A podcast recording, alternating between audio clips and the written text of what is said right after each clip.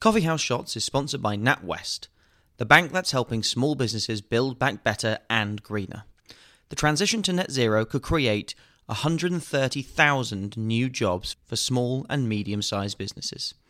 That's why NatWest is aiming to lend 100 billion in sustainable financing by 2025. Find out more about climate support for businesses at natwest.com/climate.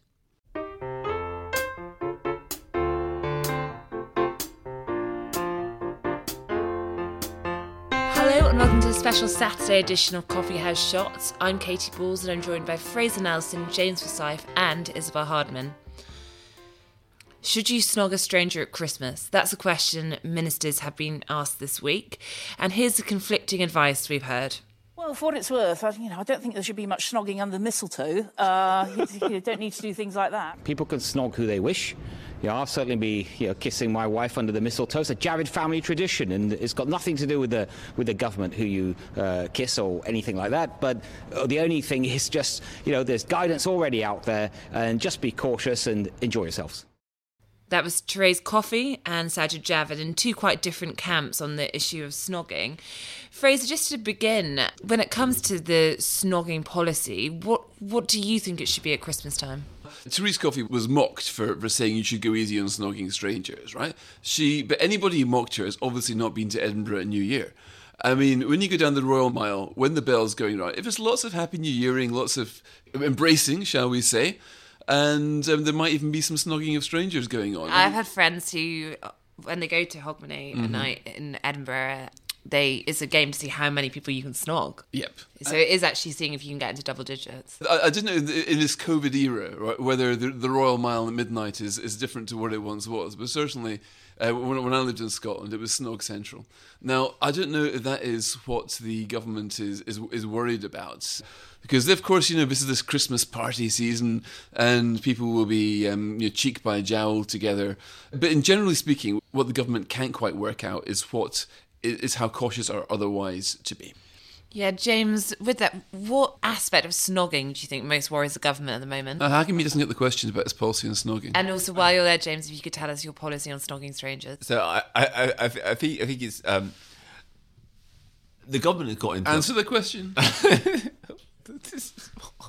Is it part, was it part of your festive tradition? or what, what about you, Katie? Where, where do you stand on this? Having just got married, I'm trying not to snog any strangers, at least, you know, in the next few years. No, I think the, I think the government have got itself into a total mess on this because it, it all comes back to this question of they are caught between two things. On the one hand, there is the kind of Jenny Harries' view, for which he was slapped down by by the government, of saying, "Look, with this new variant out there, with COVID not gone, why isn't everyone just exercise a bit of caution and self restraint this Christmas and be guarded about who they see?" Where does snogging strangers come into it? Or because because I think Snogging Strangers is like the ultimate example of the kind of of a kind of raucous office Christmas party spirit, if you see what I mean. And, and one of the things the government's caught between is that the hospitality industry is obviously very pro snogging and pro full on Christmas because it worries that if the government says to everyone, be cautious, be careful, places will cancel their Christmas parties, people will decide to kind of just stay home, do less stuff. And for a hospitality industry which has been kept going largely by kind of government grants, is, is running very low on cash, if they lose Christmas, that is traditionally how most pubs and restaurants and hotels get through the fallow month of January is that they've made enough money at Christmas that it doesn't matter. Obviously, if the government gives off a vibe of you know everyone be cautious, you will see lots of places cancel their office parties. You know, we've seen you know George Freeman, the the science minister, suggest he's going to have his office Christmas party on Zoom, which sounds like a, a new form of hell. So I think this this this is why the government have got into this mess. And then I think there's also the fact that there is this slight issue, which is that that when this subject comes up, you know, everyone is very keen to kind of stick their oar in. So you've had Sajid Javid announcing his views on on on the matter and all the like. Isabel, you're welcome to give us your policy on snogging, but also when it comes to mixed messages, why is it that we're having ministers almost go out there, freelance, say a bit much, and then get knocked back when it comes to party etiquette? Yeah, I, mean, I find it funny because I don't think I've ever heard people say the word snogging uh, this much in, in my entire life. Back in my heyday, uh, if you use the word snogging, that was a sign that you weren't doing very much of it. No one serious actually uses the word snogging. So anyway, aside from that, I should defend Therese Coffey here. uh, yeah, Therese, I mean, but sorry, Therese Coffey. That's that's not a slur on uh, how much fun she's going to be having this Christmas or anything like that. But um, I think one of the the problems is a reluctance from Boris Johnson to disappoint people, which is one of his personality traits. He always wants people to to feel like he's the person who's sort of giving them the the best, giving them the, the good time. I think it's also an understandable reluctance to be judgmental of people's personal decisions about snogging or otherwise. Uh, I think it was quite funny that Sajid Javid said it's not the government's business who you kiss, which in normal times is entirely true. But for the past year and a bit, the government, have, for large parts of the, that year and a bit, has banned casual sex. You know, lots of people haven't been getting any during this pandemic because you're not allowed to, you weren't allowed to socialise with people outside of your bubble. And so it has been the business of government, not just who you snog, but who you do other things with as well. And uh, also quite hilarious from the incumbent health secretary, given he got his job because his predecessor was caught snogging. So I think there's there's a lot of different factors at play in this awkwardness over seeming to be too strict, which is what Downing Street are worried about, and then ministers feeling either anxious about the implications of the Omicron variant or just being put on the spot in a television interview uh, without the briefing from Downing Street because of Downing Street's reluctance and making things up as they go along. That's always the problem when you don't have a firm briefing, is that you get pushed and pushed by a television presenter and you just end up saying something and starting to talk about family traditions under the mistletoe as as Sajid Javid has. Fraser, when it comes to Omicron, what do you think we need to look out for in terms of what could make someone like Sajid Javid want to bring in tougher restrictions or change the guidance on something like snogging? Can you see a path to that happening? Well, it's funny, as, uh, as Isabel says, Sajid Javid's adopting the position of a, of a liberal here, saying it's not the government's concern to you to do this, that, or the other, where his predecessor literally made it illegal to basically to kiss or to even go and visit your girlfriend if you weren't living with him. And during the pandemic, there were you know huge amounts of of great heartache caused by couples who basically were, were legally prohibited from even holding hands. So he is trying to talk about a new regime. And the way he sees it is that the lockdown ended in July, but that was quite controversial. But in sticking to that deadline, the government allowed the virus to spread for a bit during the summer when the health service could cope. As a result of that, we are now protected. As a result of that protection, then we're not doing um, lockdowns for the unvaccinated like um, the Germans are considering and the Austrians. We're not like the rest of Europe. We can keep calm and carry on as normal. So he will take the view that a country which has got 93% antibodies with the boosters, which are seen to be working so effectively, and Britain is doing very well with boosters. We're doing uh, uh, we're the second in Europe after Ireland in getting boosters into people's arms. That we don't need to be living in fear of a new variant. I will say this: that this time last week we knew that Omicron had arrived in Britain with two cases. I had expected that two to become 20, to become 2,000 by the end of the week. So I'm a bit surprised that we haven't seen that exponential increase. I imagined that if Omicron was as contagious as people said, it would soon account for most of the infections in Britain, and there are about 30,000 infections announced today, probably many more taking place. So we are not yet clear how fast Omicron is spreading. We do know that if you're, like, for example, take the Spectator Office party, right? Now there'll be no snogging at that, needless to say. But it makes sense to take a lateral flow test before that party because you do not want to be the person who give who basically puts everybody else inside for 10 days. And I think the government is giving that advice. Take a lateral flow test before you go to a party simply common simple common sense. You might have been vaccinated, doesn't mean you haven't got the virus, doesn't mean you can't give it to somebody. and you would do it out of respect for the other people that you're going to be with. I'm going to to, to, to Je- Jeffrey Archer's birthday party, for example. I've been invited by. I'm look, greatly looking forward to that.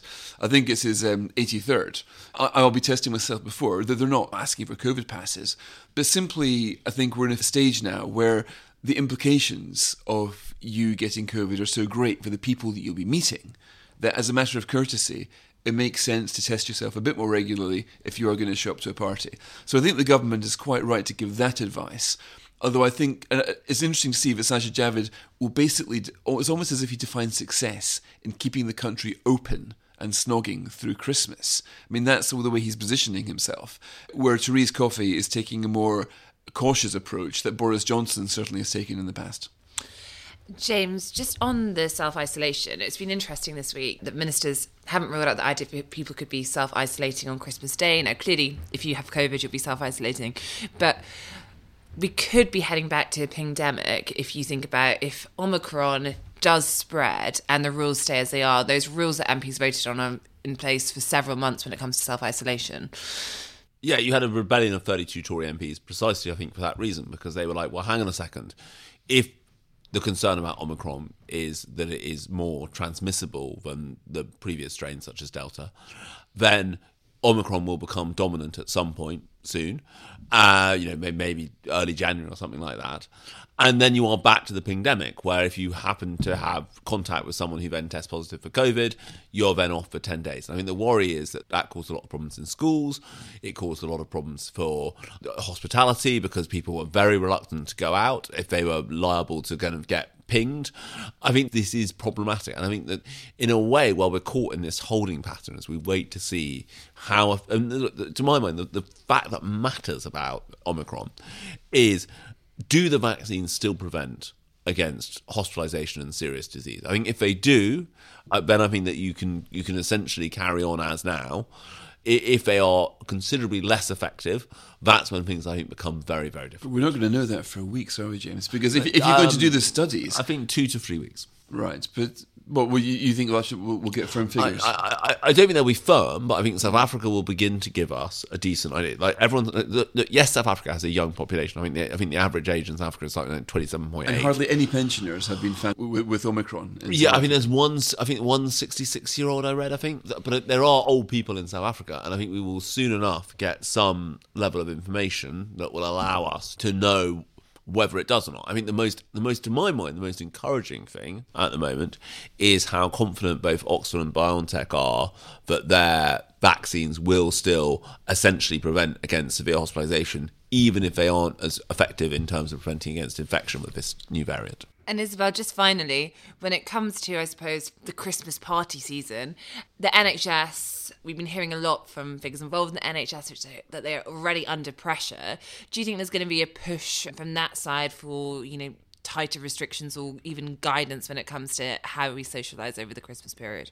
I mean, I think throughout this pandemic, understandably, medics and bodies representing medics have, have erred on the side of caution because they see the impact of rising hospitalisations uh, and so on.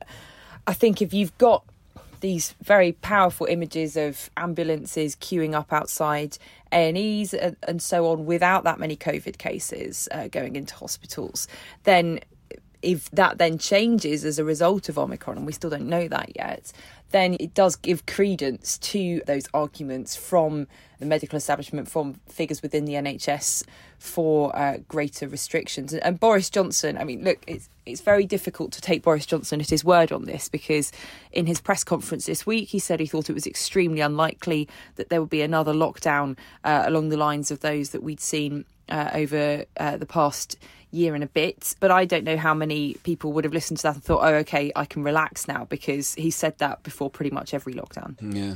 When the Kent variant arrived this time last year, we saw it first of all because hospitals were filling up. And that was a sign that was really quite serious. People were wondering why, when you found out there was a new variant that was a lot more transmissible.